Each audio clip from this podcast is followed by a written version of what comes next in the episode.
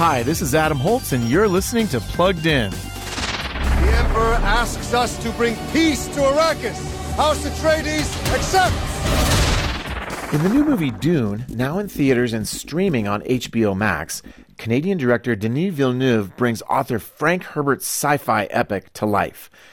Dune's complex story revolves around two warring forces the evil Harkonnens and the noble House of Atreides as they battle for control of the desert planet Arrakis. In the sand lies a powerful substance called spice that enables space navigation. Dune features grim battles and many deaths. It's a heroic tale of good versus evil, but some of the ways that evil shows up here can feel really dark.